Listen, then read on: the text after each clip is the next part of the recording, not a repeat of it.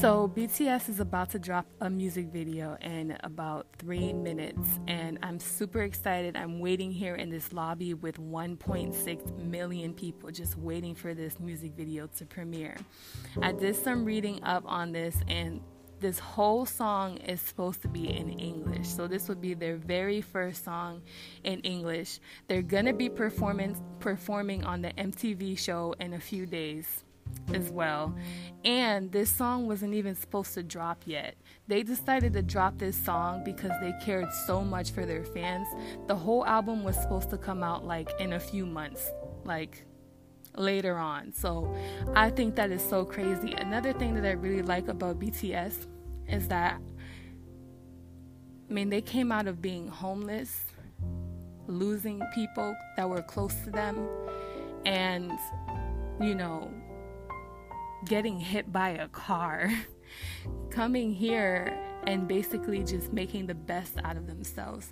So to me that shows like their their dedication to just wanting to be better and wanting to be a better influence, a great influence for everyone who does look up to them. So I really do enjoy that about BTS and I'm really excited for this song to drop.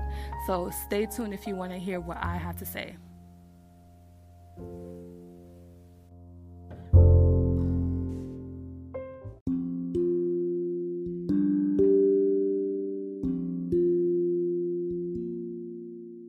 Hey everybody, so I just got done listening to Dynamite by BTS.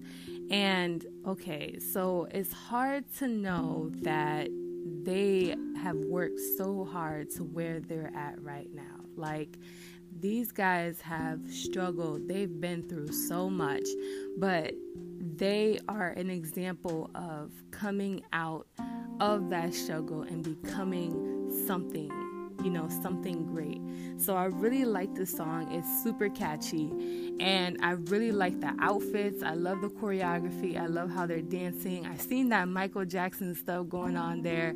And the fact that they're dancing in front of a store, it just looks so cool to me. So like the music video is giving me 80s vibes and I'm really here for it. I love 80s stuff.